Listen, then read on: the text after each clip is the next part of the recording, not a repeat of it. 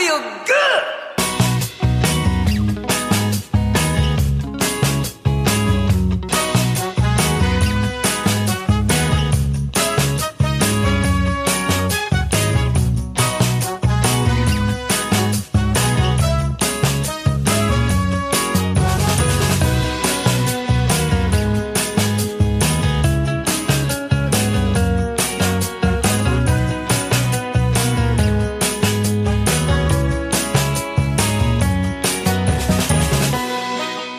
Tous et bonjour à toutes, merci beaucoup d'être avec nous. Vous écoutez Bulle de Bonheur, l'émission qui vous veut du bien. Où une équipe de 12 personnes vous parle une fois par mois chacun de leur spécialité, qu'elle soit leur profession et ou leur passion, et ce en rapport avec le bien-être et la vie quotidienne. Alors trois spécialités à chaque fois pour trois personnes et je vais justement vous présenter les trois chroniqueuses qui vont vous présenter leurs trois thèmes. Et on commence tout de suite avec le sommaire et la communication non violente. Ce sera dans quelques minutes grâce à la chronique de Annick qui s'appelle Le bonheur de communiquer en conscience. Salut Annick Salut Yann, bonjour à tous. Alors dis-nous de quoi vas-tu nous parler aujourd'hui? Je vais vous parler de comment cultiver l'amour de soi avec la communication non violente. Ça va être la deuxième partie. Et la première partie était il y a 15 jours, pas plus tard qu'il y a 15 jours. Et oui, donc c'est bien, c'est assez rapproché quand même. Oui. Tu nous feras peut-être un résumé euh, un petit peu plus tard de la première partie. Brièvement. Euh, brièvement, évidemment, histoire qu'on, que les auditeurs qui n'étaient pas là il y a 15 jours puissent également suivre celle-ci. Merci Annick. Et puis après une première pause musicale, on, on changera totalement de sujet. On parlera d'amour et de mariage grâce à notre organisatrice de mariage qui s'appelle Manuela. Salut Manuela Salut Yann, salut les filles. Salut Manuela. Sa rubrique s'appelle Bulle d'amour. Manuela. On expliquera après pourquoi on rigole. Ouais. Ah, De quoi vas-tu nous parler aujourd'hui? Alors aujourd'hui, je vais parler d'un sujet qui est un petit peu euh, pas très très drôle, mais euh, avec les conseils, euh, normalement ça devrait le faire. Je vais parler de tout ce qui est gestion des conflits pendant l'organisation du mariage ou pendant le jour J d'ailleurs, parce que ça peut aussi arriver.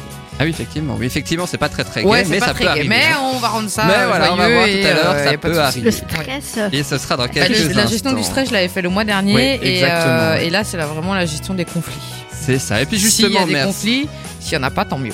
C'est Franchement, ça. c'est parfait. Merci Manuela. Et justement, euh, Patricia parlait de stress. Patricia, tu es là pour nous parler de sophrologie grâce à ta bulle de douceur. Salut Patricia. Bonjour Yann, bonjour à tous. Alors dis-nous de quoi vas-tu nous parler aujourd'hui? Alors, euh, je vous parle de la blessure émotionnelle re- du rejet. La deuxième. Toi aussi, euh, le mois deuxième dernier, tu avais fait une première partie. Et là, ce sera la suite, hein, donc un sort de complément. Merci oui, Patricia. J'étais un petit peu frustrée la dernière fois de ne pas pouvoir tout dire et là j'essaye de me rattraper un petit peu. Et là, tu vas pouvoir dans quelques instants. Merci Patricia. Et puis, après une dernière pause musicale, ce sera au tour de notre invitée. Aujourd'hui, c'est Caroline Pernin. C'est la responsable de la section recherche et enseignement au musée d'histoire naturelle de Colmar. Alors, bulle de bonheur, c'est parti tout de suite dans la joie et la bonne humeur, bien sûr. Et je rappelle que tout ce qui est dit dans cette émission n'est que notre avis, nos propos et nos opinions. À nous et en aucun cas ceux de la radio qui n'en est pas responsable. Alors Annick, Manuela et Patricia, comment ça va aujourd'hui? Non, très bien. Très bien, ça va. Très bien aussi. Très bien, heureuse de vous retrouver toutes les trois dans la même émission. Ouais, Vous Absolument. déjà rencontrées, je crois. hein. Ouais, on Oui. s'est déjà toutes rencontrées. ouais. Alors je crois Oh, que Ça fait au moins la troisième fois avec toi, non? Oui, moi aussi. Deuxième, je crois. euh, deuxième, chacune. je crois, oui, Ah, avec seulement chacune Ouais. quasiment. Par contre, Annick et Patricia, vous êtes euh, C'est la connues il y a quelques fois. mois. Euh, oui, c'est la troisième émission. Euh, vous étiez euh, toutes les deux euh, réunies. La votre première à vous, mais la troisième émission en tout. Et puis on explique aussi pourquoi Manuel a rigolé tout à Oui. a bonjour. Manuela, vas-y, je t'en prie, je te laisse expliquer. Ah non, mais peut-être que tu expliqueras mieux que moi. Non, mais c'est juste que quand on a fait la, ré- la répétition du son. C'est-à-dire le générique, hein, ce qu'on vient le juste de générique, faire là. hein. voilà ce qu'on vient de faire à l'instant, ce que vous avez entendu à l'instant, euh, c'est qu'en fait, euh, au lieu de dire euh, salut tout le monde, j'ai dit salut Manuela en parlant de moi. Donc, euh, enfin, T'as répété un quand peu, j'ai dit euh, salut voilà. Manuela. J'ai juste répété parce que j'étais complètement à l'ouest et euh, du coup, on a, on a eu Et un on a gros rire. ouais. Et ça se trouve, on aurait mieux fait de diffuser ça plutôt Et, que. Mais on peut et la- ça faisait suite à l'annonce de, Ouais, de l'amour de soi, de ma voilà. chronique. Je me saluais, voilà. je me disais bonjour. Et parce c'était voilà. vraiment drôle. Ouais, si tu souhaites, Manuela, on peut le diffuser là maintenant, puisqu'on a gardé évidemment le test son. Et puis après une première pause musicale, on parlera d'amour et d'organisation de mariage grâce à notre organisatrice de mariage qui s'appelle Manuela. Salut Manuela. Salut Manu. Euh, salut Manuela. Complètement à l'ouest. Excellent. Excellent. tu te salues toi-même, mais c'est bien aussi. Bah oui, c'est important, non Mais c'est l'estime de soi et tout ça, de voilà. soi, mais t'as raison. Tu peux nous la refaire. On refait. Donc, bonjour Yann, bonjour tout le monde. Ah, t'as le thé. Bah, je crois que tu le pouvais pas.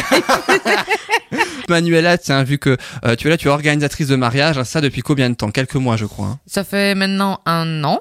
Un bientôt, Ouais, offi- officiellement que je, que je fais ça. Donc, ça me plaît toujours autant. Et ça démarre doucement, mais sûrement. Et j'ai la chance de rencontrer des, des mariés qui sont super chouettes. Et la gestion euh, des conflits, c'était déjà arrivé, le jour J dans un mariage? Non, pour l'instant, j'ai pas eu de, j'ai pas eu de conflit, tant mieux. Tu nous diras ça, euh, ouais.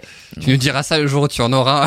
Oui, auras oui, ou pas. J'espère ne pas, ne jamais. Oui, ah avoir- bah, c'est ce que je te souhaite, Ouais, évidemment. mais oui. C'est vrai que ça fait partie de l'organisation euh, du mariage et oui, les conflits. Et puis ça fait aussi la suite euh, donc de ta chronique du mois dernier où tu parlais, on avait dit gestion du stress et des Oui, conflits. parce que- T'avais pas pu faire les conflits. Ouais, donc, du coup, bah, voilà, en fait, les deux vont un peu ensemble, c'est-à-dire que plus on a de stress et en général, euh, plus il y a de risques d'avoir des Bah conflits. oui. Toi, Patricia, tu es sophrologue, hein, c'est ça, depuis euh, combien de temps? En 4-5 ans 4-5 ans installé donc Oui, à installé, Colmar. Oui, hein. oui, à Colmar. Toi, tu nous parleras de la blessure de rejet. Alors, le deuxième oui. épisode, hein, puisque en fait, vous faites tout un deuxième épisode par rapport Oui, au- c'est vrai, ouais. à votre précédente chronique. C'est ça qui est amusant aussi euh, aujourd'hui. Et puis Patricia, je tenais à te dire aussi, tu détiens un record dans cette émission. Oh. Eh oui. Oh.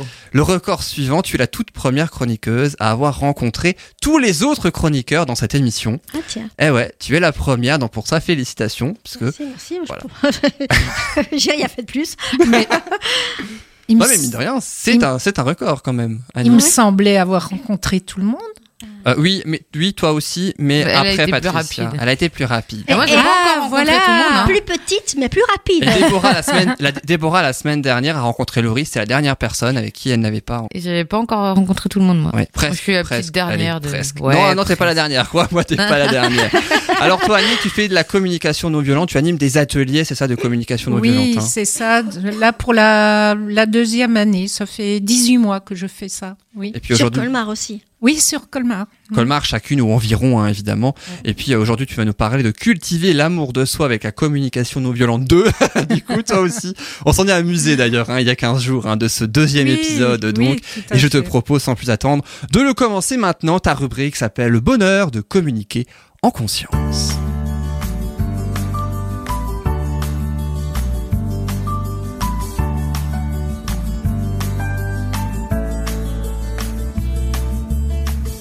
Alors, peux-tu faire un très bref résumé de ce que tu as dit euh, il y a 15 jours, euh, donc, lors du premier épisode autour de euh, cultiver l'amour de soi avec la communication non violente? Oui, alors la dernière fois, je disais que c'était se nourrir, se connaître, accepter toutes les parts de notre humanité, les accueillir. Et, aussi ce par quoi ça passait et en quoi cela consistait. Le manque d'amour euh, de soi conduisant à la violence. Alors je disais aussi que Diane Baran avait euh, sorti récemment un livre intitulé euh, S'aimer- euh, J'ai décidé de m'aimer avec la communication non violente et elle indiquait euh, quatre portes d'entrée pour cultiver l'amour de soi, que sont le corps, le mental, le cœur, et j'en étais là, et l'esprit. J'imagine qu'aujourd'hui, tu vas nous parler de l'esprit, donc. Non, d'abord le cœur. Ah. Je n'avais pas terminé, j'avais c'est à vrai, tu n'avais pas peine terminé. effleuré. Exactement. Alors vas-y maintenant, aujourd'hui, parle-nous de ta deuxième partie avec le cœur. Alors je disais qu'il était important de prendre le temps d'accueillir ses émotions et nous n'avons pas appris à le faire. En sophrologie, j'avais appris, on nous a appris, notre prof de sophrologue nous disait que le chemin le plus long qu'on ait à parcourir, c'était du cerveau au cœur. C'est 20 cm, mais il paraîtrait que c'est le chemin le plus long à parcourir pour un humain. Je suis tout à fait d'accord avec toi. C'est vraiment quelque chose de, de très complexe et d'autant que les émotions sont souvent mêlées. Il y a des émotions mixtes, il y a des émotions qu'en qu'en cachent d'autres, comme les trains. Donc on ne sait pas toujours Des émotions, Voilà. donc Qu'on des refoule aussi. Des émotions qu'on refoule aussi. des qu'on- émotions qu'on Ouais. refoule, etc. sont Euh, donc à l'origine des blessures émotionnelles. les refoulements, oui. Non, les blessures, euh, ce dont tu parles, les blessures sont les, les ressentis. C'est dû à des blessures émotionnelles, non? Oui, aussi, oui. Enfin, ça est forcément en lien. Et je- vous pose la question, pourquoi est-ce que vous pensez qu'il est important de guérir les blessures du passé, à votre avis? Ouais, c'est pour être en phase avec soi-même et pour aller de l'avant et être euh, plus épanoui Ouais. et plus serein et, Tout à fait. Oui. et débloquer des débloquer des choses qui nous empêchent d'avancer, ouais. Mhm. Mais aussi Être dans la joie, dans le bonheur et éviter de souffrir toujours et encore. Voilà.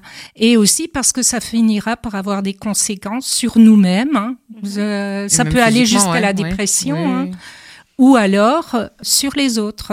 Alors, tant que nous ne prenons pas conscience du mécanisme, à savoir euh, que l'autre appuie, appuie simplement, euh, sans le savoir, sur une de nos parts blessées, nous allons le rendre responsable du malaise que l'on ressent. C'est tellement plus facile. C'est la faute à Oui, l'autre. mais c'est on ne le toujours- sait pas, c'est tout à fait inconscient. Et tant qu'on n'a Ouais, pas fait ouais. de travail sur soi, euh, c'est ce qui est particulièrement compliqué aussi parce qu'on n'a pas conscience que de la nécessité de faire un travail sur soi pour euh, pour dénouer toutes ces choses du passé qui restent enfuies en nous et, et qui ne sont pas voilà présentes à notre mémoire tout simplement hein. parce que souvent la situation à laquelle nous ré- réagissons fortement dans le présent est liée à un événement du passé non réglé et donc euh, comme ça fait mal on ne sait pas pourquoi et c'est soit l'implosion hein, euh, donc on s'en prend à nous-mêmes hein, on s'en veut donc on passe ainsi comme le dit fort justement Thomas d'Anzembourg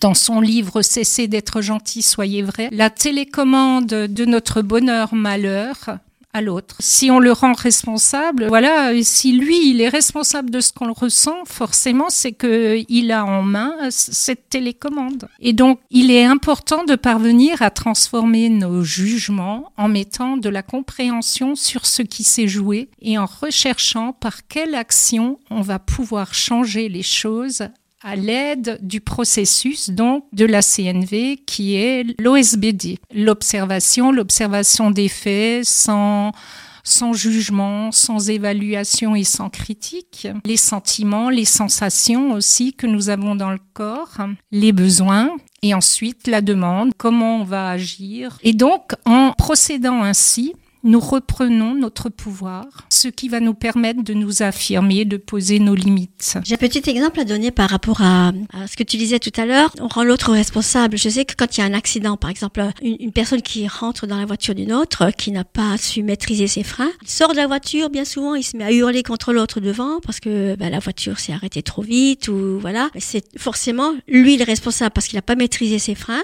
Mais il sort de la voiture en hurlant, en criant après, après la première voiture, en disant pourquoi vous avez freiné, voilà. Donc effectivement, encore une personne qui ne maîtrise pas, qui ne se rend pas compte que c'est lui finalement le fautif et c'est lui qui n'a pas su réagir comme il faut. Pour lui, l'autre est responsable. Bah, De toute façon, il y a toujours une part de responsabilité des deux côtés. Après, c'est Dans toute situation. Dans toute situation. On en parlera après d'ailleurs dans la gestion des conflits. Après, c'est entre être conscient, c'est ce que tu disais avant Annick, entre être conscient et être inconscient. Quand c'est dans l'inconscient, c'est compliqué à gérer. Et si déjà on arrive à conscientiser certaines peurs ou certaines Mm. émotions, euh, c'est déjà un grand pas en avant, quoi. Oui, Il faut se Mm. poser pour ça. hein. Et puis aussi, il est essentiel d'apprendre à se pardonner ce que l'on considère comme des erreurs du passé, car cela génère de la culpabilité. En allant regarder cette culpabilité, elle va se transformer en bienveillance. Et la bienveillance avec soi-même est une attitude fondamentalement positive à l'égard de tous. Si nous négligeons d'être bienveillants avec nous-mêmes, il est possible alors que nous prenions soin de l'autre, alors même que nous sommes en souffrance. Vouloir apaiser la souffrance de l'autre peut être une stratégie inconsciente pour éviter de s'occuper de la nôtre. Le risque est de s'ériger en sauveur qui soutient une victime, voire s'ériger en bourreau hein, vis-à-vis d'une autre personne. Et cette posture n'est bénéfique pour personne. Donc La- on se retrouve dans le cercle bourreau, victime, c'est ça, le fameux triangle de Cartman. Et la relation sombre tôt ou tard dans la dépendance et le jugement. Et le plus souvent, un conflit, on- en parlera tout Mm. à l'heure d'ailleurs des conflits, surgira euh, par lassitude ou exaspération. Voilà. Donc l'amour de soi crée un état de bien-être, de respect, de sérénité profonde, d'estime de soi, de confiance et de joie de vivre. Comment peut-on y arriver à s'aimer davantage? Bah justement, c'est en utilisant ces quatre portes d'entrée que sont euh, donc euh, ceux dont je parlais la semaine dernière, euh, le, le corps et le mental, le cœur, donc en, en, en, en guérissant toutes ces blessures du passé et aussi euh, donc euh, la quatrième porte d'entrée qu'est l'esprit et je vais en parler tout à l'heure. C'est compliqué, c'est en faisant petit pas, petit pas qu'on peut y arriver. Ça, c'est pas Ouais, quelque pas chose qu'on qu'on arrive règle, à ouais. faire, voilà, euh, c'est toujours par petits pas. Accepter ce que l'on ne peut changer est un acte d'amour inconditionnel envers soi et envers la vie. Je passe maintenant à la quatrième porte d'entrée qui est l'esprit. Alors, euh, pour le nourrir, c'est par la pratique de l'intériorité. T'en sais quelque chose, Daniela moi Me qui- semble-t-il. Moi qui ai vécu Compostelle pendant 10 jours. euh, il y a Le mois dernier. Oui, le mois dernier, bah oui, ça passe. euh. L'intériorité par le biais de la méditation? Tout à fait. La méditation, la contemplation, la solitude, le silence. Le silence mental.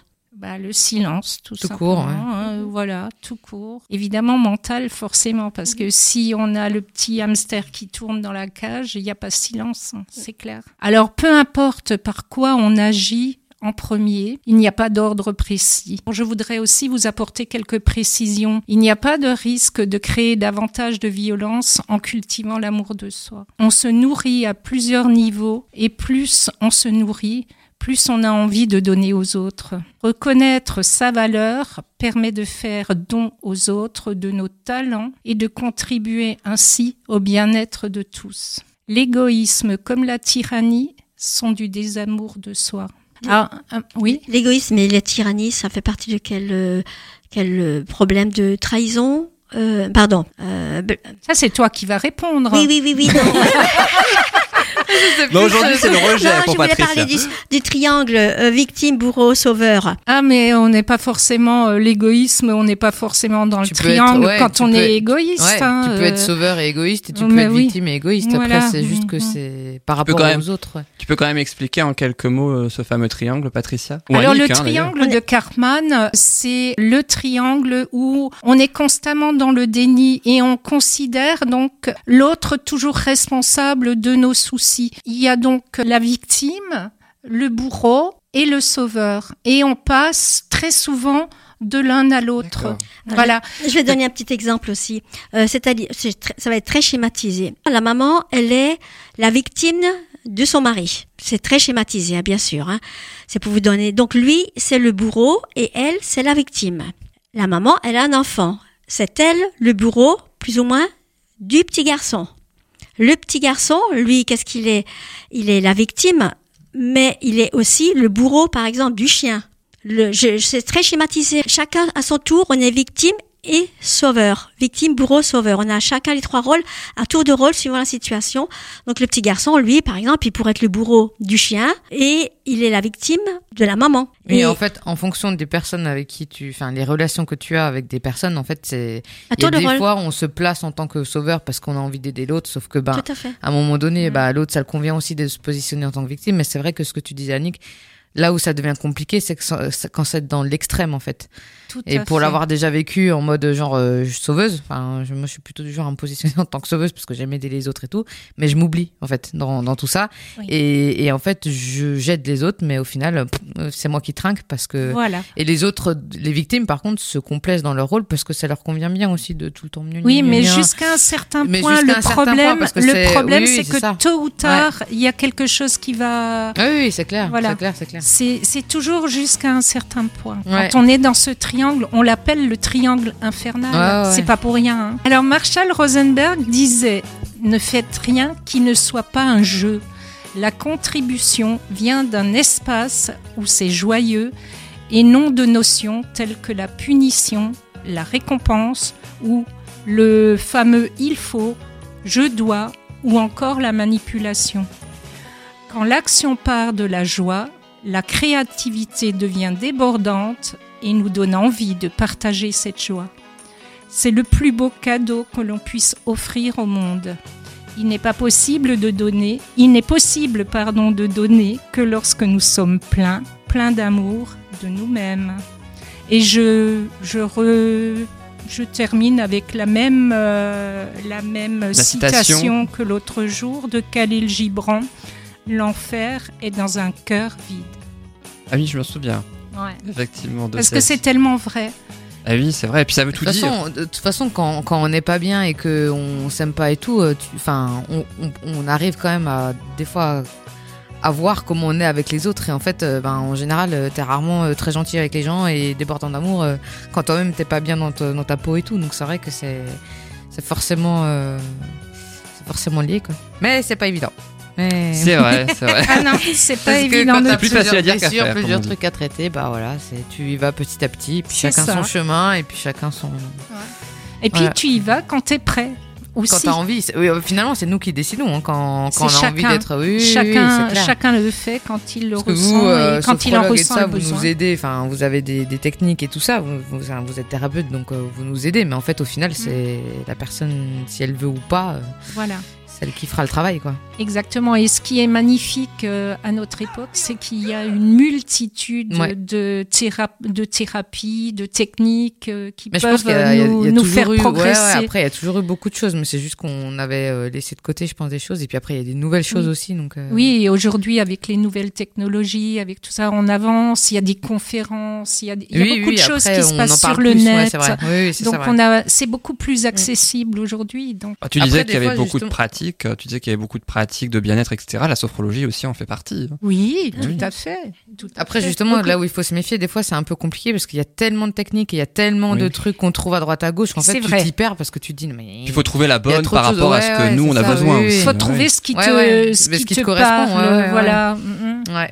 Et puis alors, j'ai presque envie de dire la traditionnelle question de, de fin de chronique pour toi, Annick, à force. Est-ce qu'il y aura un troisième épisode? Eh bien non, eh bien non. Ça y est, j'ai bouclé ma chronique. Eh bah super. bravo et puis surtout merci beaucoup Annick pour cette belle chronique autour donc de cultiver l'amour de soi avec la communication non violente. C'était ta chronique le bonheur de communiquer en conscience. Dans quelques instants, ce sera la bulle d'amour de Manuela autour de la gestion des conflits dans le mariage et puis ensuite ce sera bulle de douceur la sophrologie avec Patricia et la blessure de rejet. Ça c'est le prochain programme à venir. En attendant, on s'écoute une petite musique et on revient juste après dans bulle de bonheur avec ta chronique Manuela. C'est juste après cette chanson. À tout de suite.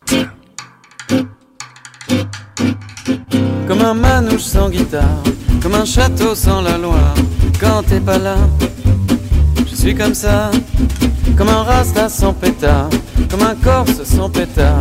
Une normande armoire. Comme t'es pas là, je suis sur les points com. Mythique, pornographique et je suis comme un con. Je suis à faune, j'ai plus de neurones. Je tombe de mon trône quand t'es pas là. Je n'existe pas. Comme Sherlock sans sa loupe. Comme Tintin sans sa houppe. Comme un mondain sans sa coupe.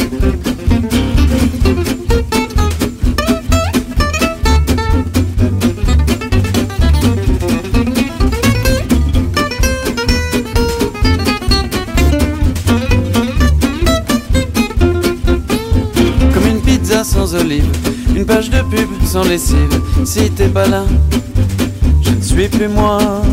Comme un arbre sans racines, comme le théâtre sans racines, sur cette plage sans aline. Comme t'es pas là, je suis sur les points com. Rolex, Viagra, tout ça, et je suis comme un con. J'ai 18 montres, la bébête qui monte.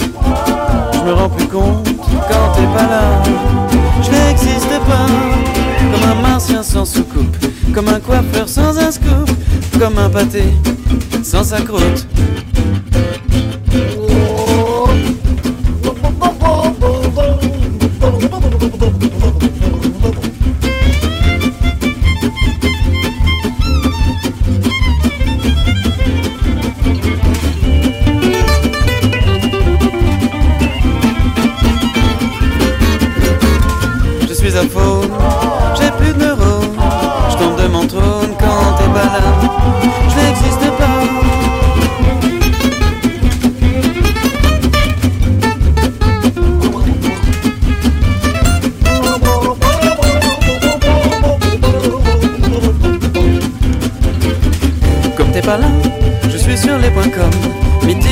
Et je suis comme un con.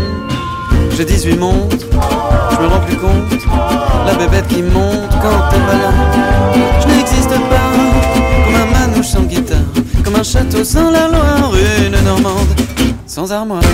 C'était comme un manouche sans guitare de Thomas Dutronc et nous sommes toujours dans Bulle de Bonheur en, com- en compagnie de Annick, de Manuela et de Patricia. Tout à l'heure, Annick nous présentait sa rubrique autour de la communication non violente et maintenant, on va parler d'amour. Alors vous avez fait, je crois que tu avais fait Annick tout à l'heure dans ta chronique une sorte de, de lien donc euh, avec euh, la rubrique d'aujourd'hui de Manuela, hein, c'est ça Oui, tout à fait, c'est ça.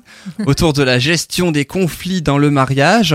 Euh, c'est quelque chose à la fois pas très gai et puis en même temps que ce qui peut arriver aussi dans la vie et dans les mariages, Je comme on tiens à préciser quand même que je, je vais parler de la gestion des conflits dans l'organisation de mariage. Parce qu'après, ce qui, une fois qu'ils sont mariés et s'ils ont des conflits, ça, je gère plutôt pas. Et après le mariage, est-ce que Ah, c'est la- ton problème aussi ou pas pas Euh, non, euh, je suis pas thérapeute, euh, psychologue et tout ça. Donc, euh, non, après, enfin, encore, c'est la gestion des conflits. Enfin, je vais en parler. C'est, c'est dans l'organisation. euh, c'est, on verra. Il y a différents intervenants. Donc, euh, donc voilà. Mais par contre, c'est une fois qu'ils sont mariés et que là, il y a des Mm. conflits dans le couple. À un moment donné, je, j'interviens plus. hein. Je- tu, donnes- tu un donneras l'adresse d'un des d'un ou d'une des chroniqueurs de l'émission, euh, du coup euh, où ils pourraient éventuellement, selon la demande à chaque fois, voilà. S'ils ont besoin d'aller voir une sophrologue ou quoi, ils auront. sophrologie, voilà, communication non violente. C'est vrai que dans un mariage, monde, euh, voilà. ça peut être utile. Ouais, ouais, Avant, ouais. pendant, après. Ah oui, oui, pour j'ai eu une cliente qui est venue une semaine avant le mariage. Elle paniquait parce qu'effectivement, elle disait, mais je, je, j'ai peur de ne pas y arriver, j'ai peur de. Et elle est venue une semaine avant et. Comme enfin, quoi, de c'est pas y possible, arriver, ça il y a existe. juste à dire oui en fait. Hein, Oui, mais Et faire la fête Je après. c'est pas très compliqué. Alors ta rubrique, Manuela, je le rappelle, elle s'intitule Bulle d'amour.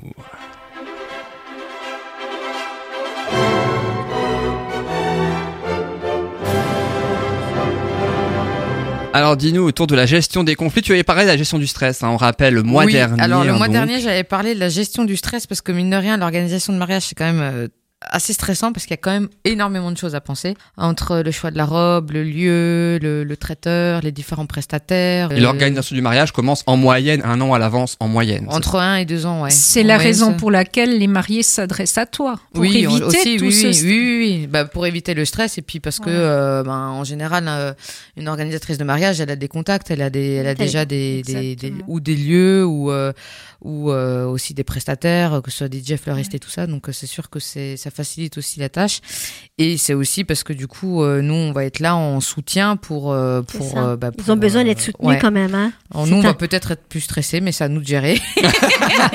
Ça, c'est fait votre partie- job. Ça fait, par- ça fait partie de notre job, voilà. Parce que la Et, euh, si l'organisatrice si l'organisatrice de mariage va y arriver à stresser aussi, Voilà. Ah, Bah, en fait, après, tu peux avoir une part de stress, mais c'est juste qu'en tant qu'organisatrice de mariage, faut juste pas montrer ton stress au marié, parce que sinon, alors, c'est panique à bord et du coup, Ouais. au final, euh, c'est catastrophe land, quoi. Mais, euh, mais euh, non, non. Après, en général, vu que c'est notre métier, bah du coup, on sait aussi vers qui se tourner parce qu'on connaît nos prestataires, etc. Et puis après, au bout d'un moment, bah t'es rodé, donc tu, tu sais aussi. oui. Après, c'est sûr que chaque couple est différent, donc chacun va gérer le stress complètement différemment. Du coup, les conflits aussi. Et les prestataires, t'as eu des soucis? Ça t'est arrivé non, déjà? Non, non. En non, principe, non. et En ça colle à ce que tu- Bah, moi, je travaille beaucoup sur le feeling. hein, donc, moi, c'est bon, il faut que le, le prestataire soit bon dans ce qu'il fait. Il faut qu'il soit un bon professionnel. Mais après, si moi, j'ai Tu pas le testes avant les repas, les. les... Bah, après, ça, c'est pour le traiteur. Mais après, euh, DJ, tout ça, moi, c'est une question de feeling. hein. Si tout j'ai qui pas est le feeling traiteur et avec la DJ, t'avais fait euh, une rubrique chacune. hein, oui, autour, voilà, euh, j'avais fait la rubrique et ouais, tout ça. En tout cas, pour rubriques. faire un résumé sur la gestion du stress, ce que je préconisais, c'était du coup dans l'organisation, c'est de beaucoup anticiper, de faire un rétro-planning, etc. De faire des pauses, de pas faire que penser au mariage et que focaliser sur le mariage, parce qu'à côté de, de l'organisation, en fait, du mariage, il y a aussi d'autres choses. Il y a les loisirs, il y a les amis, il y a ah oui. la famille, etc. Donc c'est aussi de prendre du temps pour le couple et pour euh, la famille, Ouais. etc. Pour un peu souffler. Au contraire, quand on, quand on prend du recul sur les choses, bah, souvent on a des meilleures idées et on a des meilleures euh, On lâche des- prise. des- ouais, on lâche prise et du coup voilà. Donc c'est un gros gros. Je parlais de méditation aussi, je parlais de sophrologie, je parlais de. de- Puis vous pouvez retrouver aussi donc le podcast hein, de cette, Aussi, cette voilà, chronique hein, du mois dernier autour Voilà. de la Allez voir gestion le- du allez stress. écouter le podcast comme ça Dans vous un euh, mariage. toutes les infos. Maintenant, euh, je te propose d'essayer de nous dire comment gérer les conflits cette fois pendant l'organisation du mariage. Oui, pendant l'organisation du mariage, on précise. Ou pour le jour J, quoi. Enfin, en tout cas, Oui, voilà. euh, ça peut être. euh, Alors, il y a différents types de conflits. Il y a les conflits qui sont au sein du couple. Parce que ben c'est voilà c'est les deux protagonistes euh, principaux. Euh, Elle, elle veut la robe blanche et lui, il veut une robe jaune, c'est ça? Ben, si le mec il veut, ouais, non, après, pour elle, non, pour elle, bien sûr, pas après pour la lui. robe, je conseille à la femme, elle fait ce qu'elle, enfin, c'est sa robe, donc euh, voilà, à un moment donné, il faut qu'elle plaise à elle. Il t'est arrivé après- de conseiller de pas se marier dans ce cas-là? Non, parce que Je tu plaisante. tombes. Non, non, je suis jamais tombée. Enfin, après, je suis nouvelle dans le dans dans, dans le métier, mais je suis jamais tombée sur des couples euh, qui euh, où c'est trop Mm. trop tendu, ils font que de se se- s'engueuler et tout. Après, il y a des couples qui fonctionnent comme ça. hein. C'est c'est c'est c'est c'est c'est dommage. Enfin, moi, je trouve que c'est dommage, mais il y a des couples qui qui aiment bien se disputer. Mais ça veut pas dire qu'après dans leur vie euh, de tous les jours, en fait, ils ont pas des moments où ils communiquent et voilà, c'est juste leur façon de leur De façon de communiquer. faire. Voilà.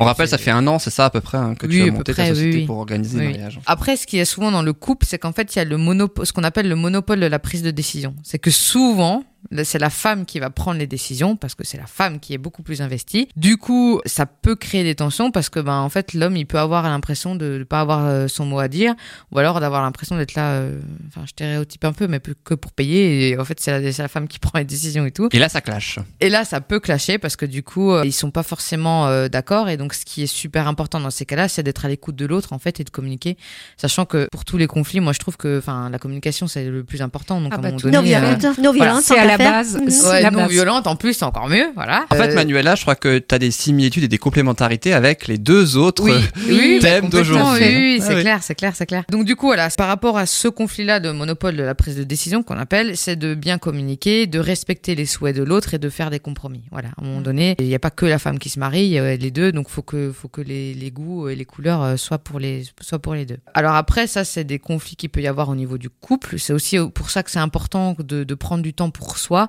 et de se détacher en fait de, de l'organisation de mariage, parce qu'à un moment donné, bah, de se faire un petit week-end en amoureux sans parler du mariage, mais de complètement euh, lâcher et tout ça. Oui, et comme ils savent que tu t'occupes de tout, ils peuvent un peu se lâcher. Oui, oui. Après, voilà, il y a le fait aussi. euh, après, là, je donne aussi des conseils pour ceux qui n'ont pas forcément pris de- d'organisatrice de, mariage. hein, mais c'est vrai que l'organisatrice de mariage va être là aussi en soutien. euh. Moi, il y a des couples qui m'ont contacté, ils m'ont dit, écoute, on est trop stressés, euh, on va jamais y arriver. En fait, c'est souvent le début qui est difficile pour les couples parce qu'il y a tellement de choses à penser. Une fois qu'on commence à organiser et qu'on commence à, à mettre en place et à, et à trouver tel et tel prestataire, etc. En fait. D'emblée, ils se prennent au jeu les mariés parce que disent ah ouais il y a ça aussi ah et puis ça et du coup en fait au final les gens ils sont ils sont pris dans, dans le truc et puis ils voient des trucs de déco et du coup ils aiment etc donc ils Et du coup, ils se euh, rendent compte que tu connais ton métier et que effectivement, ils, oui oui, ils clair peuvent, ouais. eux, se permettre d'oublier quelque chose. Ouais, ouais, ouais. Après, on se complète, hein. Donc, euh, quelque part, enfin, moi, je suis pas une- un super héros non plus, donc euh, je connais mon métier, mais, mais on se complète. Donc après, il y a des choses, euh, et puis après, les, les envies des mariés. Donc ça, c'est pour la partie plus conflit dans le couple. Après, ce qu'il peut y avoir aussi, c'est des conflits dans la famille. Alors, c'est déjà arrivé, par exemple, bah, les familles reconstituées. euh, c'est plus les- compliqué ouais, à c'est un peu gérer, plus je crois. compliqué. hein. Mm. Le truc, euh, la bête noire de l'organisation de mariage, c'est le fameux plan de table. Donc ça, je crois que j'en avais déjà parlé dans une chronique. Effectivement. Donc ça, pareil, c'est de tenir compte en fait euh, des conflits, euh, des personnes qui ne s'entendent pas, donc euh, pas les mettre à la même table, par exemple. Après, il y a des gens qui vont même ne pas vouloir venir au mariage parce que euh, il y a euh, telle personne avec qui ils s'entendent pas et tout. À un moment donné, Mais là, tu peux rien faire, toi. Non, moi je peux rien faire. C'est pour ça qu'il y a des choses, en fait, les conflits, ça concerne les mariés et leur famille. À un moment donné, c'est à eux de les gérer aussi. Et les mariés, faut qu'ils sachent aussi dès le départ les compromis qu'ils veulent faire par rapport aux invités, ceux qu'ils veulent pas faire. Euh, si par exemple il y a deux personnes qui s'entendent pas, mais qu'il y en a une, euh, ben c'est la mère de la mariée. Je dis un exemple. Hein, ben je pense que la mère de la mariée, elle voudra que sa mère soit là, et puis ben tant pis s'il y a pas l'autre personne, etc. Si vraiment ils arrivent pas pendant 12 heures à se supporter, euh, parce que enfin, en fait c'est ça entre la cérémonie, Oui, le ça. repas et tout. Enfin, on n'est pas obligé forcément de se parler, mais après c'est vrai que ça crée des ambiances un peu un peu plus compliquées. Et pour mettre l'ambiance, c'est voilà. C'est limité dans le temps quand même. Oui, hein, et puis ouais. après, faut se dire, faut se dire que les mariés, ils se marient euh, normalement qu'une fois dans leur vie. Donc, à un moment donné, euh, de mettre un peu tous nos égos de côté là, et puis euh, pour euh, pour essayer de, de faire en sorte que ben l'ambiance se passe bien et que euh, tout le monde s'entende bien, tout le monde rigole et, qu'en fait on fasse plaisir aux invités, ça, euh, enfin aux mariés, je veux dire. Donc c'est important. Donc après, c'est à chacun aussi de mettre un peu d'eau dans son vin, comme il dit, pour bah, pour faire en sorte que que ça se passe bien, quoi. Et sachant que c'est une journée particulière le mariage parce que c'est c'est enfin il y a énormément d'émotions, il y a énormément de de de de joie et tout ça. Et souvent, en général, ça se passe bien parce que justement, il y a cette euphorie, il y a les rires, il y a l'amour, il y a, il y a tout ça. Donc en Mais général, tout le, monde, euh, tout le monde a envie que ça se passe bien. hein. voilà, enfin, ou alors celui qui veut vraiment faire capoter le mariage, il y arrivera, mais c'est rare. Enfin voilà, enfin moi j'ai jamais connu Heureusement, ça. Et... heureusement. Oui, oui, oui, oui, c'est heureusement, heureusement. Donc voilà, donc par rapport au- à la famille, c'est important de. Après, ça reste toujours, c'est la communication. hein. Donc euh, faut, faut communiquer. Les mariés dès le départ, euh, qui mettent des objectifs clairs à la famille en disant bah voilà nous on s'occupe de tout ou euh, vous vous occupez de telle partie de tel truc c'est aussi important de mettre des objectifs en fait pour les personnes d'ailleurs comme tout projet dans la vie en fait c'est important de mettre un objectif Donc, pour savoir où est-ce qu'on va Pardon, il t'arrive de côtoyer alors les membres, les pères Non, père- moi, si tu veux, je donne. Enfin, pour l'instant, j'ai même pas eu besoin parce qu'en général, ils ont géré avec la famille. Après, moi, je suis plus à donner des conseils aux pour mariés. l'organisation plutôt. Pour- Mais s'il y a des conflits, c'est plus des conseils que je vais donner, mais après, c'est à eux de les gérer. Mm. À un moment donné, je pense que ça les concerne eux dans la famille. Mm. Ils ont aussi un historique, ils ont aussi tout un, tout un tas de choses que moi, je ne connais pas. Donc, à un moment donné, c'est pas à moi de m'immiscer dans leur vie. Mais par contre, après, je peux donner des conseils, je peux donner, euh, voilà, euh, euh, je sais pas si c'est vraiment tendu entre deux personnes, qu'ils arrivent à se prendre du temps pour, pour communiquer, mais après, c'est pas évident parce que, ben, celui qui est complètement fermé à la communication, ça va pas le faire, etc. Donc c'est pas forcément évident. Après, ce qu'il faut, c'est que les mariés soient conscients des conflits qu'il peut y avoir et qui s'adaptent en fait par rapport à, par exemple, le placement de table. Voilà, c'est de pas mettre deux personnes qui s'entendent pas ensemble, etc., etc. Oh, c'est évident. Hein. Oui, voilà. Après, c'est aux mariés de s'adapter et puis de trouver des petites astuces et puis de trouver aussi des, par exemple, des petits jeux qui peuvent réunir les gens où il y a une bonne ambiance, etc. Après, euh, en général, les gens ils sont corrects et même si c'est des familles reconstituées, etc. Je veux dire. Et s'il y a vraiment une personne qui n'a pas envie de venir au mariage parce que voilà, ben qu'elle vienne pas. Enfin voilà. C'est déjà arrivé, hein, des personnes qui qui sont pas venues parce que euh, c'était trop compliqué, c'était trop voilà. Donc après, euh, moi je dis chacun a le droit de faire ce qu'il veut. hein. Enfin voilà, si on n'a pas envie d'aller à un mariage parce qu'on on s'entend pas avec telle ou telle personne, euh, voilà. C'est dommage pour les mariés parce que en général, quand les mariés invitent les gens, c'est qu'ils ont envie de les voir au mariage. Il y a des personnes qui font faux bond au dernier moment aussi, qui sont prévues dans le plan de table et qui. Oui, t'as aussi les gens, c'est pour ça que. Ça t'est arrivé déjà? Non, ça non. Mais a pas euh, forcément à ce que ça arrive. Non, non. euh, bah après, tu, tu enlèves une, deux places, tu dispatches un peu différemment. euh. Puis avec un peu de chance, il y a peut-être des nouvelles personnes qui s'étaient pas inscrites et qui pourront. Ouais, c'est rare quand même. euh, Ah oui c'est C'est oui, oui. arrivé à mon mariage. Ah ouais, des Ah gens qui se sont venus. euh, Une personne qui s'est imposée, oui. Ah ouais? Oui, ah, c'est compliqué. Mais qui a Ah voulu oui. absolument venir et qu'elle euh, elle entendait rien si tu lui disais non. Ah, qui s'est imposée par le biais de sa copine qui était avec son copain. C'était déjà compliqué à ce niveau-là et Mm. bah, j'ai fait mettre une assiette supplémentaire. Ah, ça c'est compliqué. Il faut, il faut- il faut Oui. être culotté aussi parce que.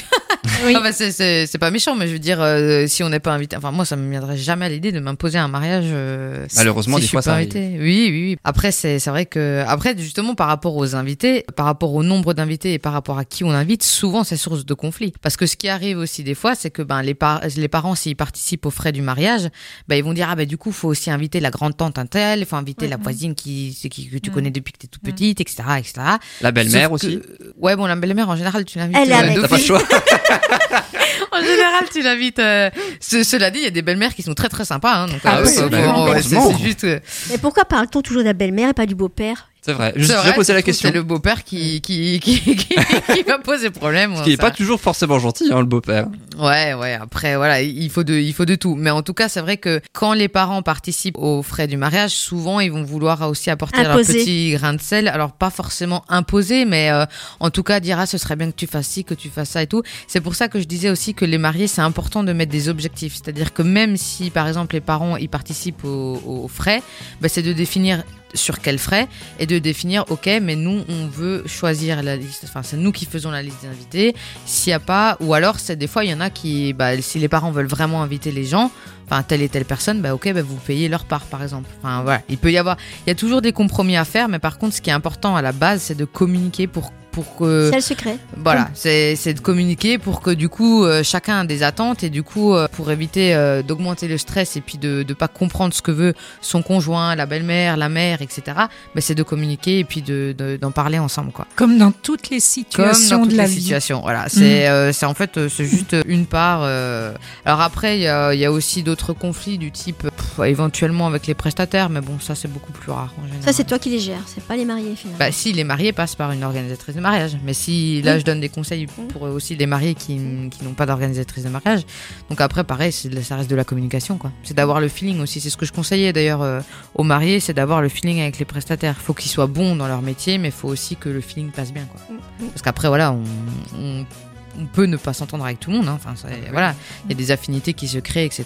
Donc, euh, mais en tout cas, c'est communiquer et ne stressez pas, tout va bien se passer.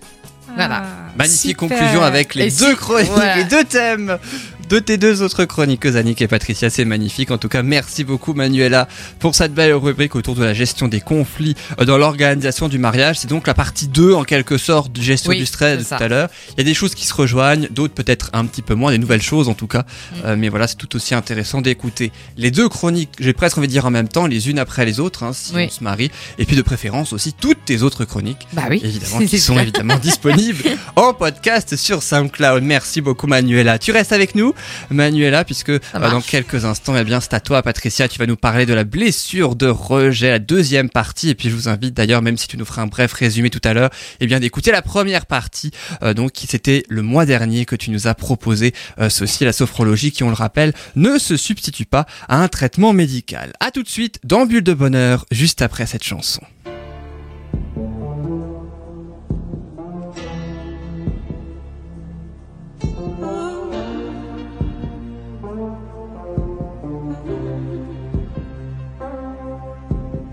Tout doucement. Envie de changer l'atmosphère d'attitude. Tout doucement. Besoin d'amour pour remplacer l'habitude. Tout simplement. Arrêter les minutes supplémentaires qui font de ma vie un enfer. Je l'aime encore, mais plus vraiment. Tout doucement sorti de ses draps et de son cœur. Tout doucement, sans faire de bruit pour pas qu'il pleure. Tout simplement, changer de peau, oublier toutes les avant. Fermer les yeux, se sentir de nouveau. Autrement,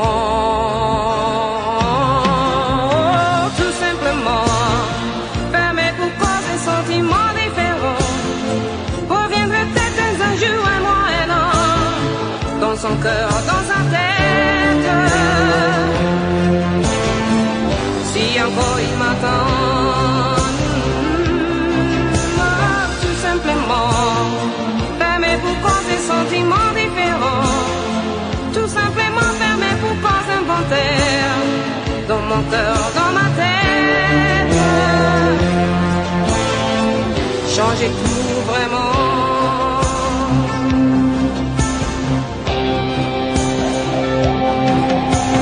Curieusement, les aiguilles tournent, mais ce ne sont pas celles du temps qui passe. Presque en silence quand on début en scène. C'est pas vraiment la solitude, mais c'est la certitude d'un sentiment indépendant de son attitude. Tout simplement, fermé pour cause de sentiments différents. Reviendrait peut-être un jour, un mois, un an, dans son cœur, dans sa tête. Changer tout vraiment.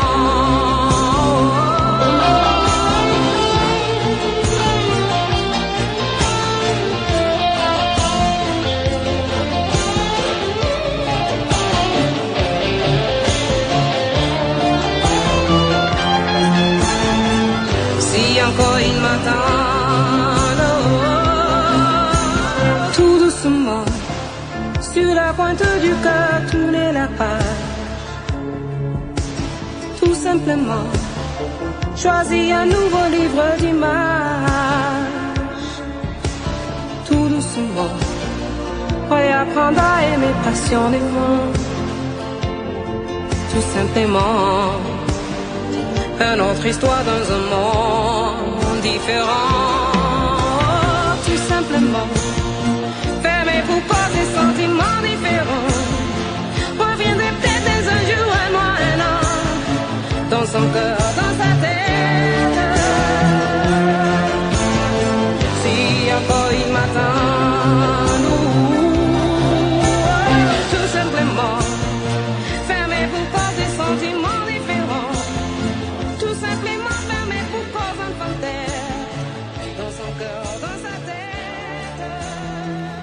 C'était la chanson Tout doucement de Bibi, une chanson qui date des années 1980, chanson très connue, je pense que vous la connaissiez toutes. Je De pense. qui c'est? Bibi, B-I-B-I-E. Ok, Oui. d'accord. Alors c'est pas son vrai, la- la c'est pas son vrai nom, hein, elle est ghanéenne je crois de de mémoire, mais c'est pas son c'est pas son vrai nom, mais c'est son nom de scène. Bibi, viens ici.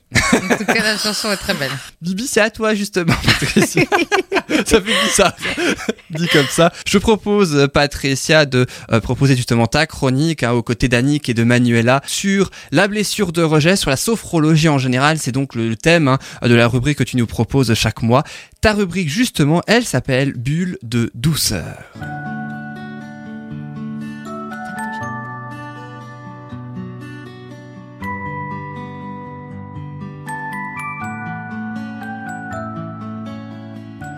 Alors Patricia, dis-nous tout ou presque sur la blessure de rejet. Alors en plus de ce que tu avais dit le mois dernier, est-ce que tu peux brièvement résumer ce que tu as dit euh, le mois dernier Euh, Donc toujours sur ce thème? Je vais effectivement essayer d'être brève. C'est pas évident quand on me connaît. Hein.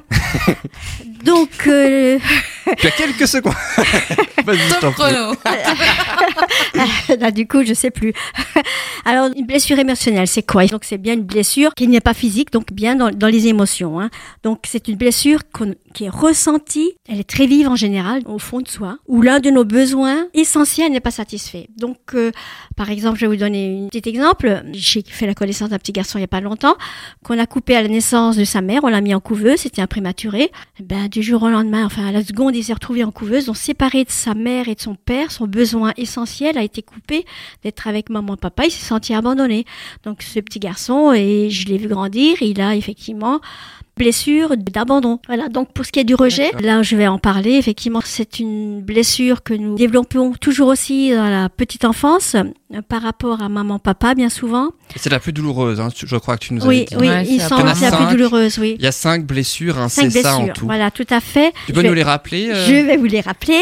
Le rejet, l'abandon, l'injustice, l'humiliation et la trahison. Donc, ce sont des blessures qui sont vraiment très, très vives et qui sont très difficiles. C'est un vrai chaos émotionnel qui se joue à l'intérieur du corps. Donc, c'est la raison pour laquelle on, C'est surtout qu'elles sont toujours inconscientes. elles sont inconscientes, mais elles sont très vives, elles sont là à la moindre situation, on réagit. Voilà. Et quand on est en réaction face à une situation, c'est souvent justement qu'il y a une blessure qui s'est mise en place lors de notre enfance euh, et dont on n'a pas conscience. Et justement, la situation vient, vient interagir et, et appuyer sur notre, notre blessure. Mais Mhm. qu'est-ce qui appuie sur notre blessure En fait, c'est notre petit ego à l'intérieur qui, vous savez tous un peu ce que c'est que l'ego, c'est-à-dire c'est cette petite voix que nous avons à l'intérieur qui nous dit, ben, là tu devrais faire ça, celui-là il t'a fait ça, euh, tu devrais réagir comme ça.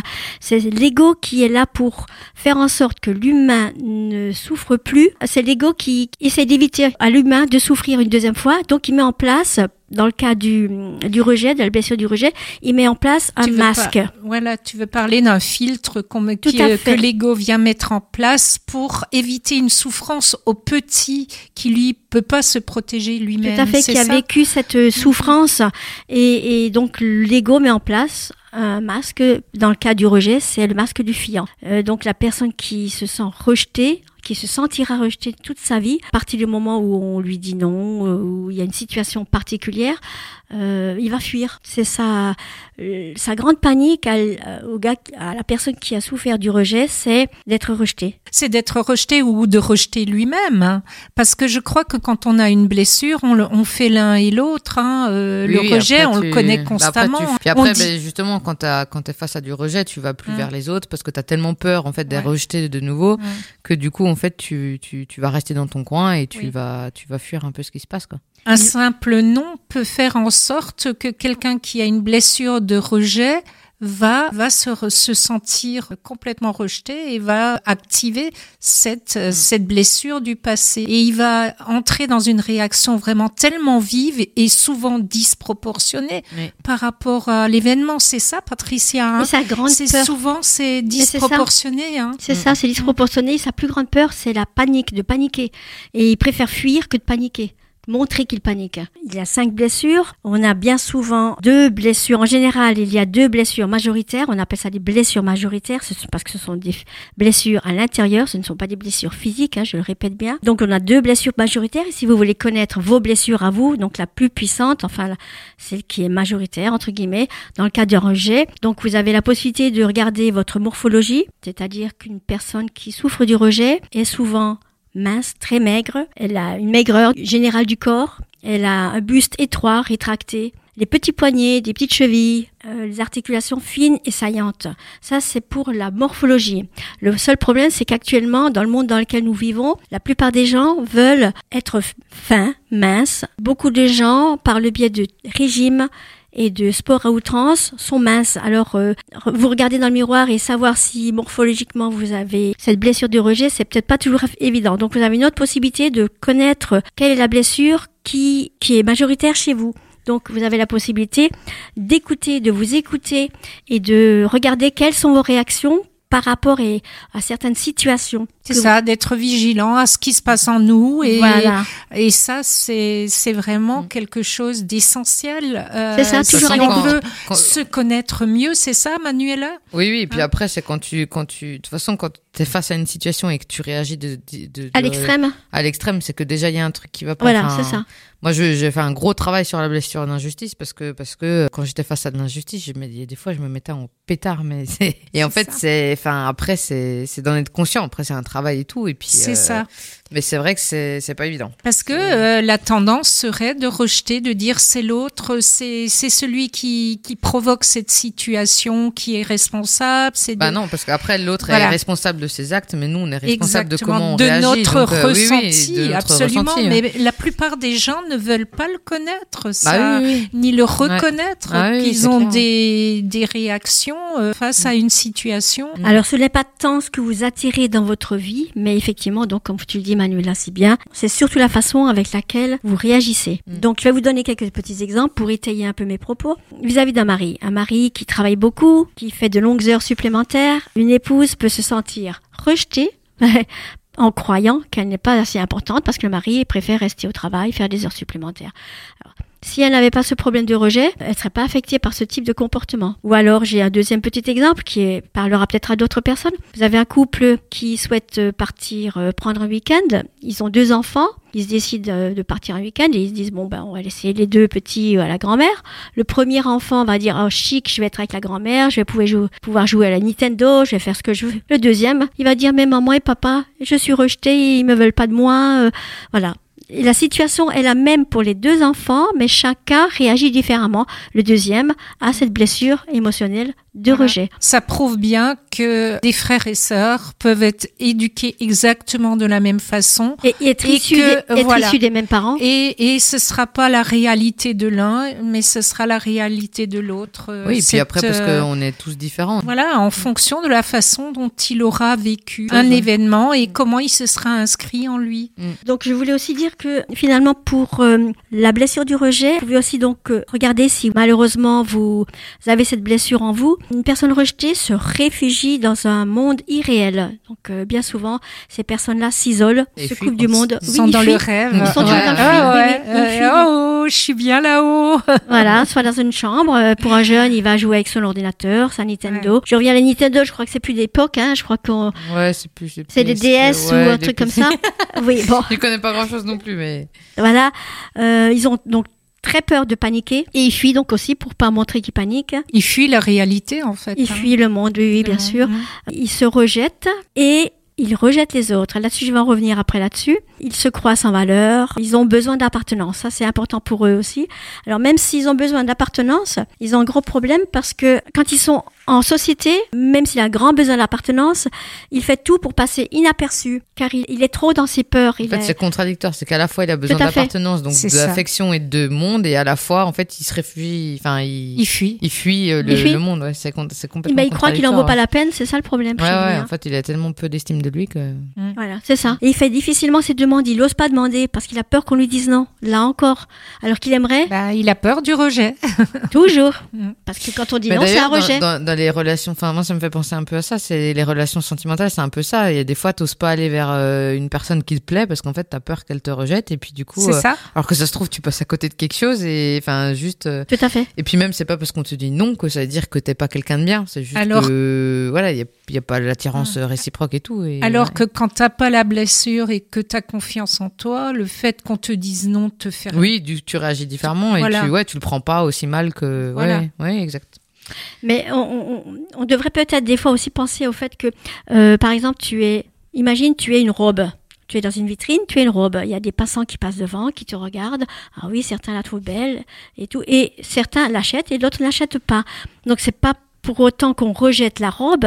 Si tu t'in- t'identifies à une robe.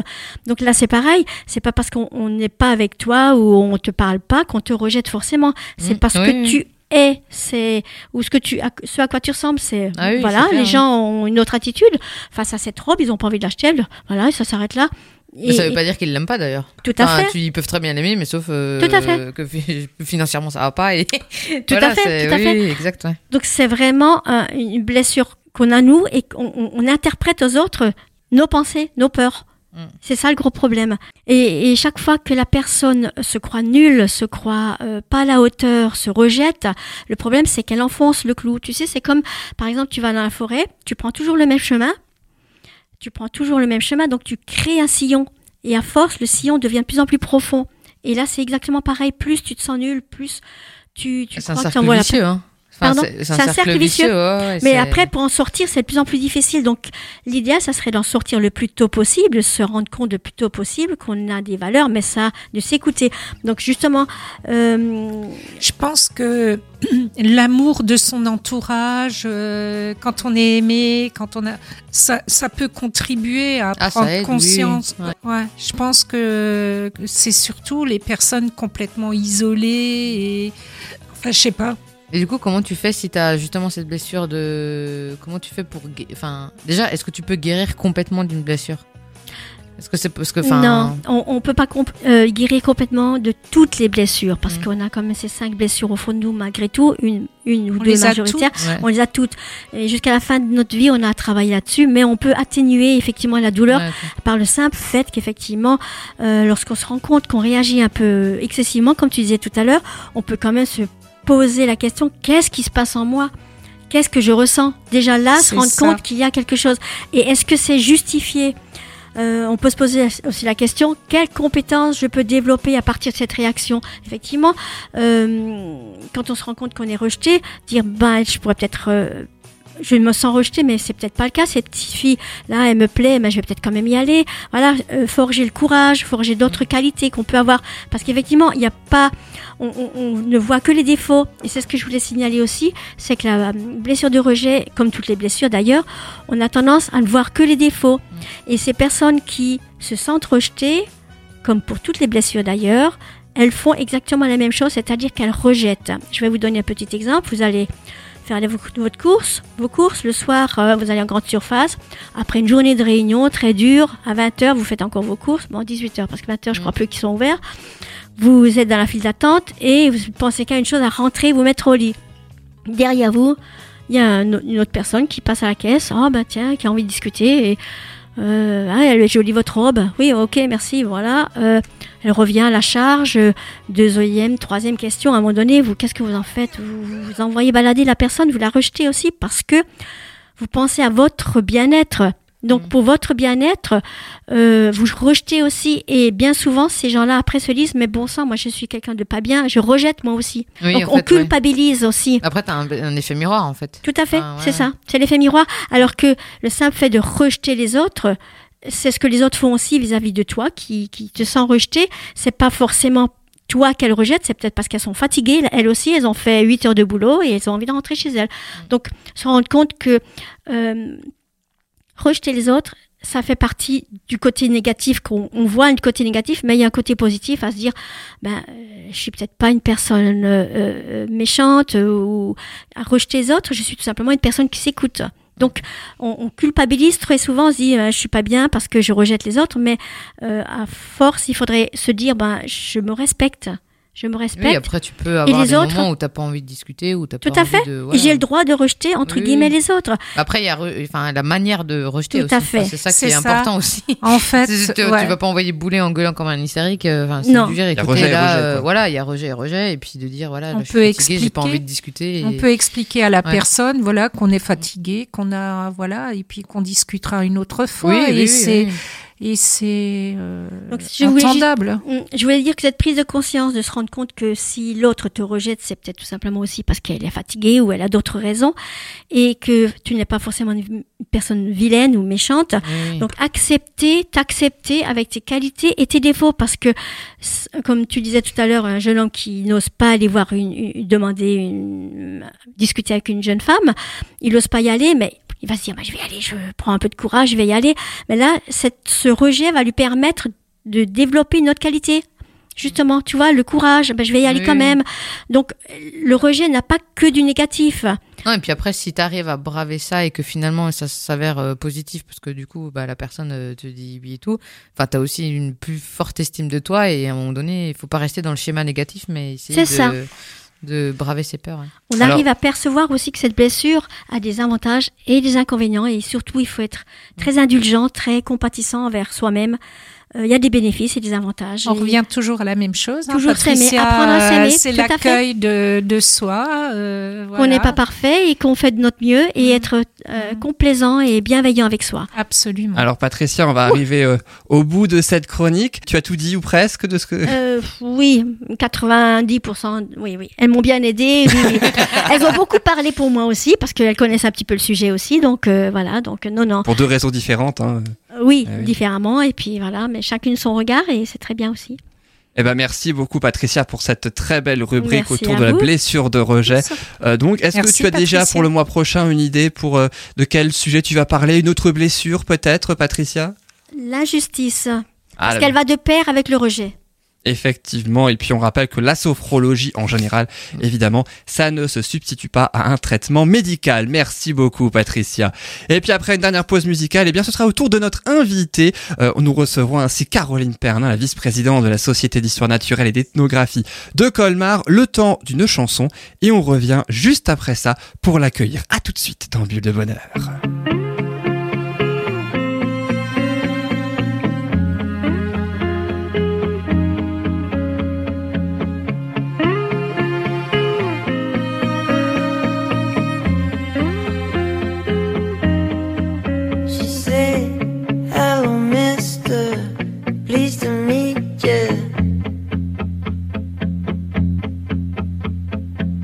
I want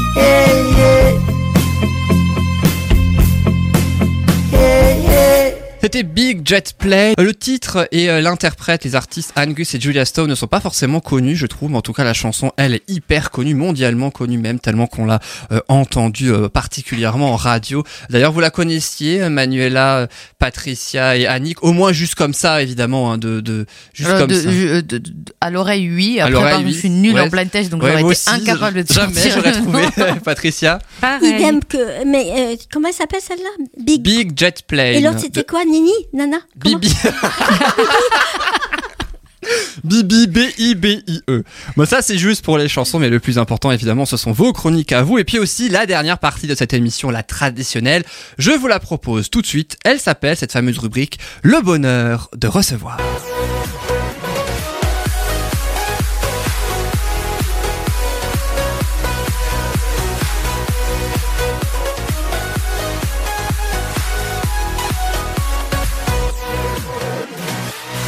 Et notre invitée aujourd'hui s'appelle Caroline Pernin, vice-présidente de la Société d'histoire naturelle et d'ethnographie de Colmar. Caroline Pernin, bonjour.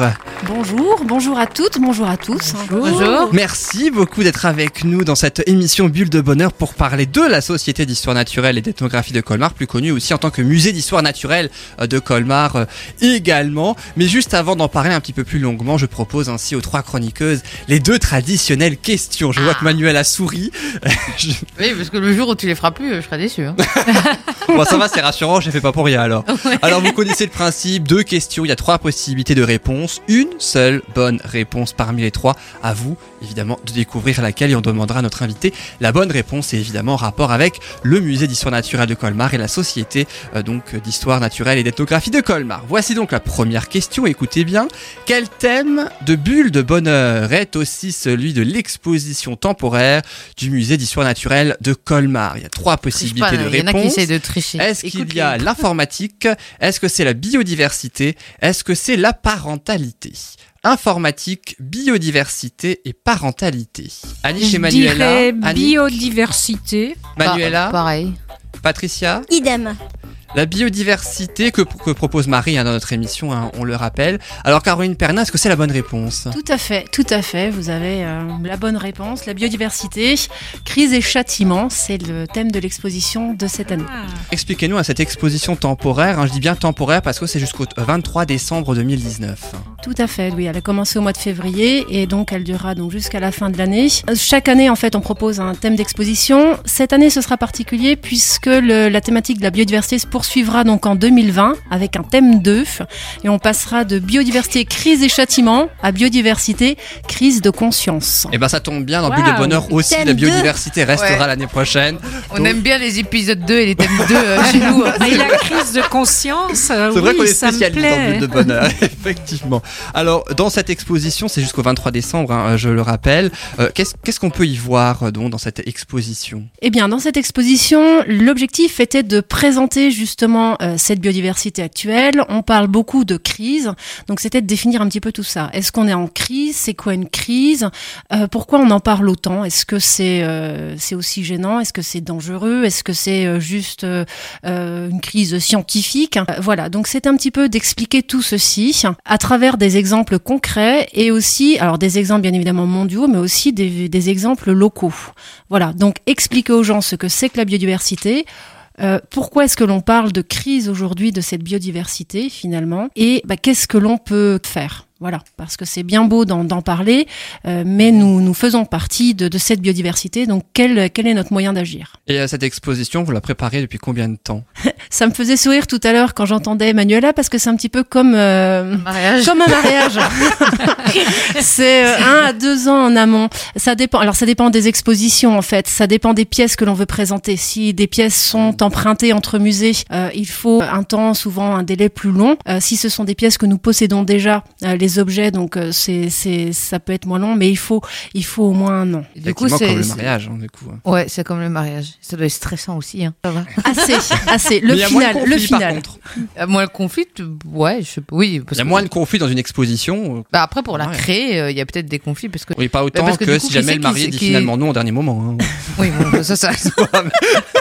On fera une chronique là-dessus, si le marié dit non. Euh, Il faut une équipe bienveillante. Aussi, Parce surtout. que du coup, qui c'est qui s'occupe de monter ce projet justement C'est directement vous, le musée, ou avec des scientifiques, ou vous faites comment en fait euh Alors, au sein du musée, nous avons des, scientifiques spécialisés des différents domaines euh, qui sont euh, bah, qu'on présentera peut-être après. Et donc, ces spécialistes peuvent proposer des thèmes. À ce moment-là, donc, on va avoir un commissaire de l'exposition. ils peuvent être deux.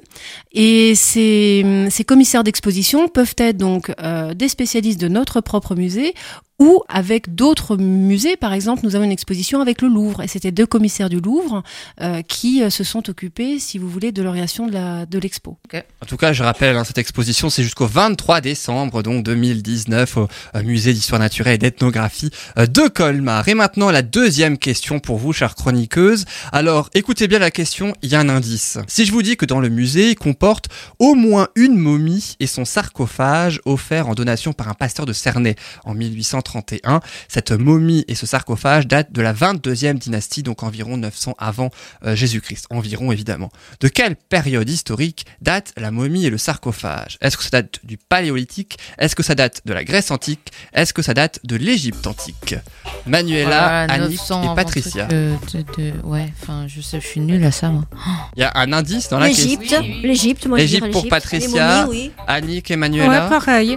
Pareil Égypte et toi Manuela? Non, t'avais dit que. euh, que- Paléolithique, Grèce antique, Égypte antique. Mais dans la question, t'avais dit la momie, elle date de quand? Il y a une momie et son sarcophage qui Ouais. date de la 22e dynastie à peu près environ 900 avant Jésus-Christ.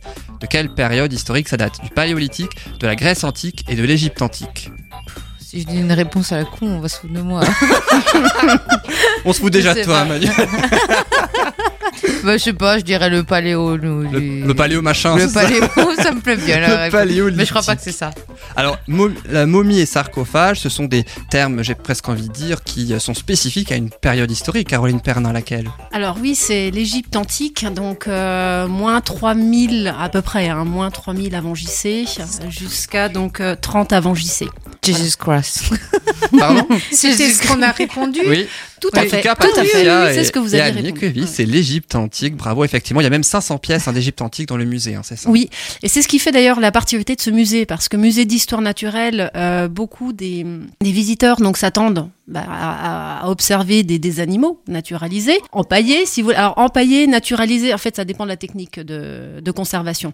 Mais disons d'observer des animaux en tout cas. Et euh, oh, il, euh, il voit aussi donc des momies. Nous sommes le seul musée à avoir des momies dans l'est de la France, des momies égyptiennes. Donc c'est vrai que ça en fait une petite particularité, ce qui fait aussi cette, cette grande diversité. Je savais pas, tu vois. Voilà. Moi non plus, j'ai Bah ouais. découvert ça en préparant cette émission. Mhm. Mais comme quoi, dans ce musée, il y a aussi beaucoup de choses dont on peut-être on ne soupçonnerait pas, Et Patricia. vous les avez depuis longtemps, ces momies Alors oui, la plupart en fait des, des acquisitions de tous ces objets finalement ont été réalisées lors de la création de ce musée, donc dans les années 1860. Alors justement, comment il est né ce musée?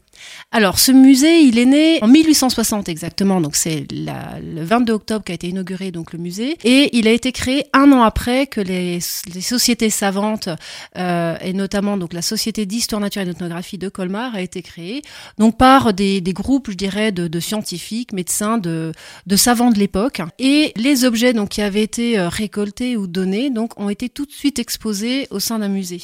L'objectif de la société, donc en 1859, et c'est ce qui expliquera pourquoi ce musée était créé aussi vite, était, je cite, attirer l'attention du public sur l'histoire naturelle, de chercher à en répandre le goût, surtout parmi la jeunesse, et d'en faciliter l'étude.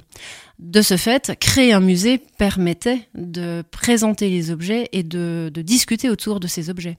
J'ai pour souvenance, je sais pas si c'est certain, mais il me semble que j'ai été voir des momies il y a, j'avais 5-6 ans, quelque chose comme ça. Donc, et c'était pas du tout rue Turenne, parce que là vous êtes basé rue Turenne. Mhm. J'ai fréquenté l'école qui était à la place de ce musée autrefois, donc j'avais 5-6 ans également. Donc le musée n'était pas basé là, il était basé ailleurs, avant au château d'eau, quelque chose par là-bas, non? Tout à fait, tout à fait. En fait, lorsque le musée donc a été créé, au départ, les collections ont été présentées euh, au couvent Unterlinden. Ensuite, euh, il y a eu quelques guerres qui sont passées, donc c'est vrai que euh, les collections même été réparties dans différentes écoles, à l'Institut Saint-Jean également. Euh, puis après, donc après la Seconde Guerre mondiale, il y a eu donc une maisonnette à côté du château d'eau, dans laquelle donc les collections ont été à nouveau donc présentées. Et, Et de c'est là qu'il y avait les sarcophages. Alors c'est là qu'il y avait le sarcophage et ensuite donc euh, depuis 1985 donc euh, nous sommes rue Turenne, c'était l'ancienne mairie.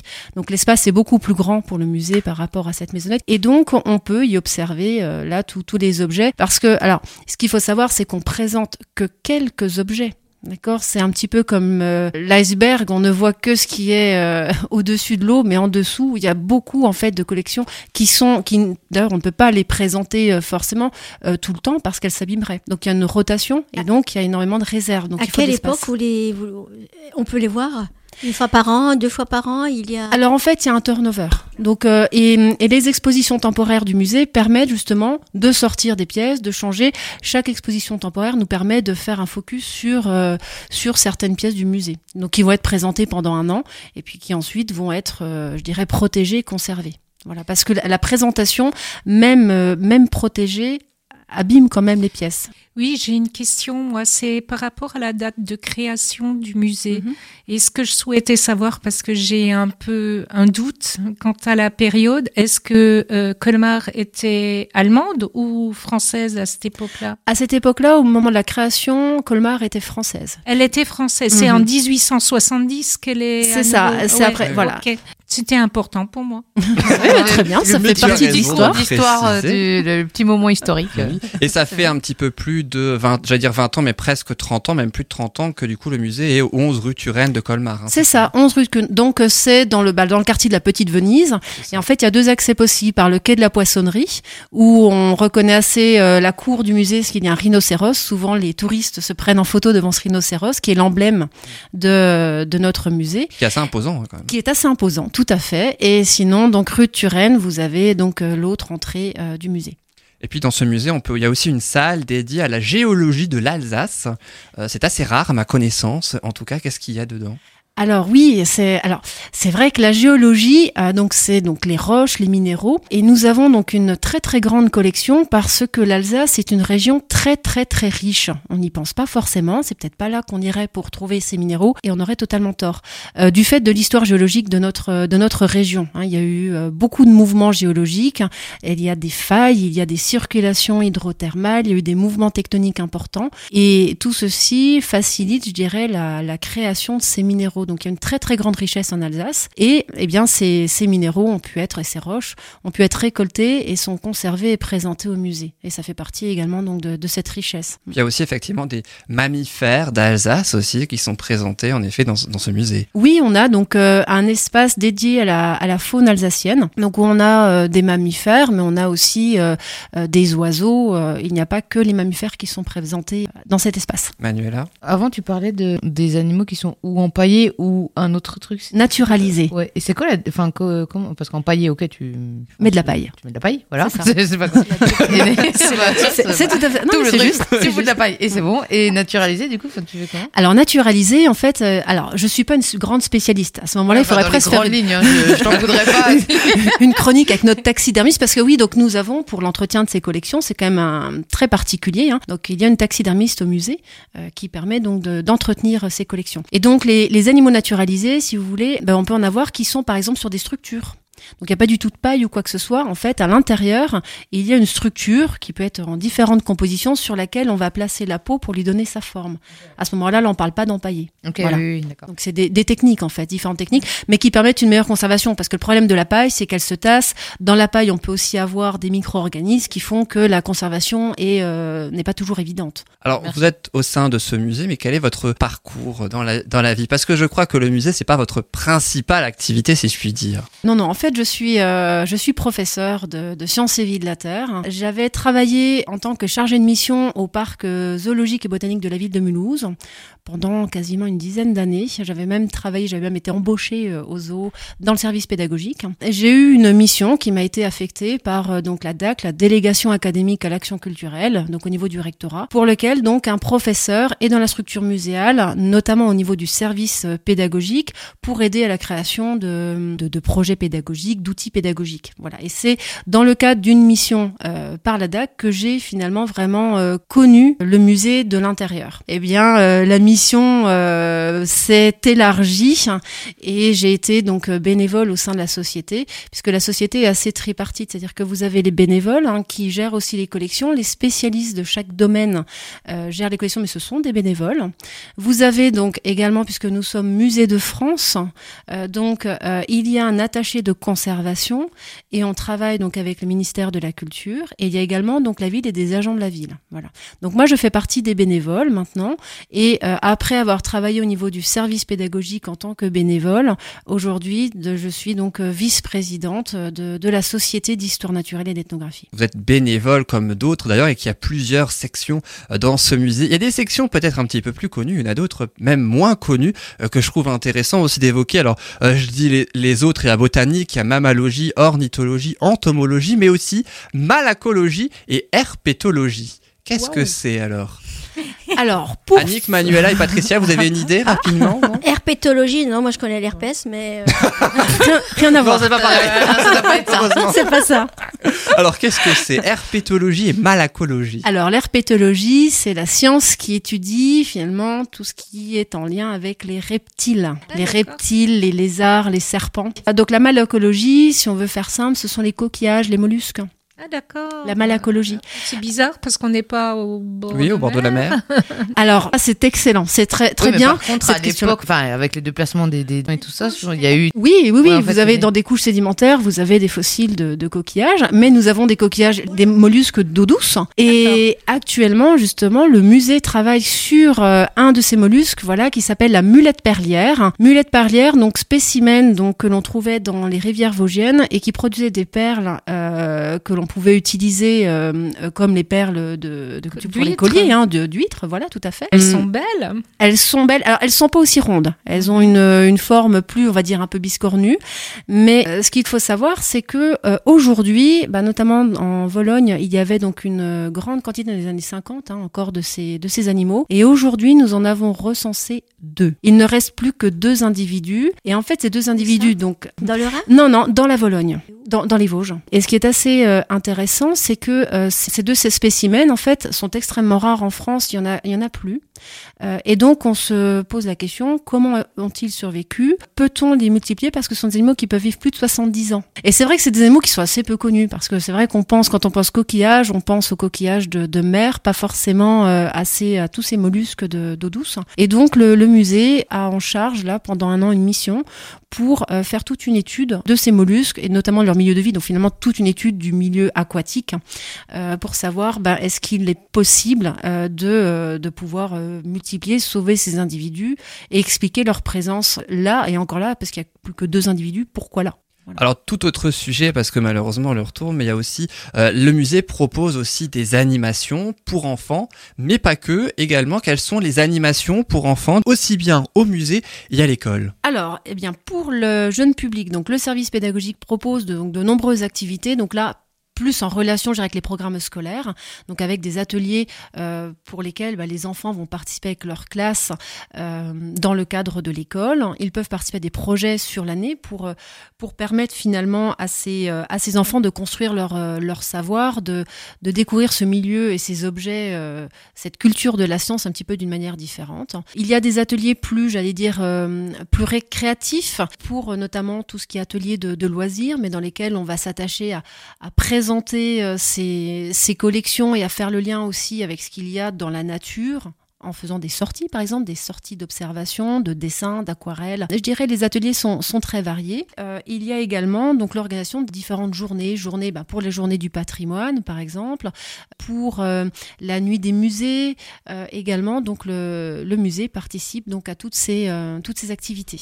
Et les enfants sont très demandeurs, sont très intéressés? Ah, les enfants sont très très intéressés. Ils ont du mal à repartir. C'est vrai que il faut comprendre qu'on a on a huit sections, c'est-à-dire que vous avez des animaux. Alors des oiseaux, des mammifères, des mammifères d'ici, des mammifères d'ailleurs. Vous avez également donc euh, les, bah, les coquillages, les minéraux, les roches. Vous avez des fossiles, des fossiles de mammouths, des fossiles de rhinocéros laineux, euh, finalement. Et vous avez également donc les momies. Et souvent les momies, euh, on les voit dans leurs bandes. Et là, certaines, les bandes ont été enlevées. Donc on voit à quoi ressemble la momie. Et vous l'avez dans le sarcophage. Alors c'est impressionnant, mais c'est vrai que les enfants disent mais mais comment c'est possible et, c'est très intéressant. Donc euh, c'est vrai que par sa variété, euh, c'est vrai que les enfants euh, adhèrent énormément. Et après, alors les enfants adhèrent, mais le grand public aussi. Donc pour le grand public, eh bien là, les responsables de section organisent donc des ateliers scientifiques, donc toutes les semaines, mais également des sorties.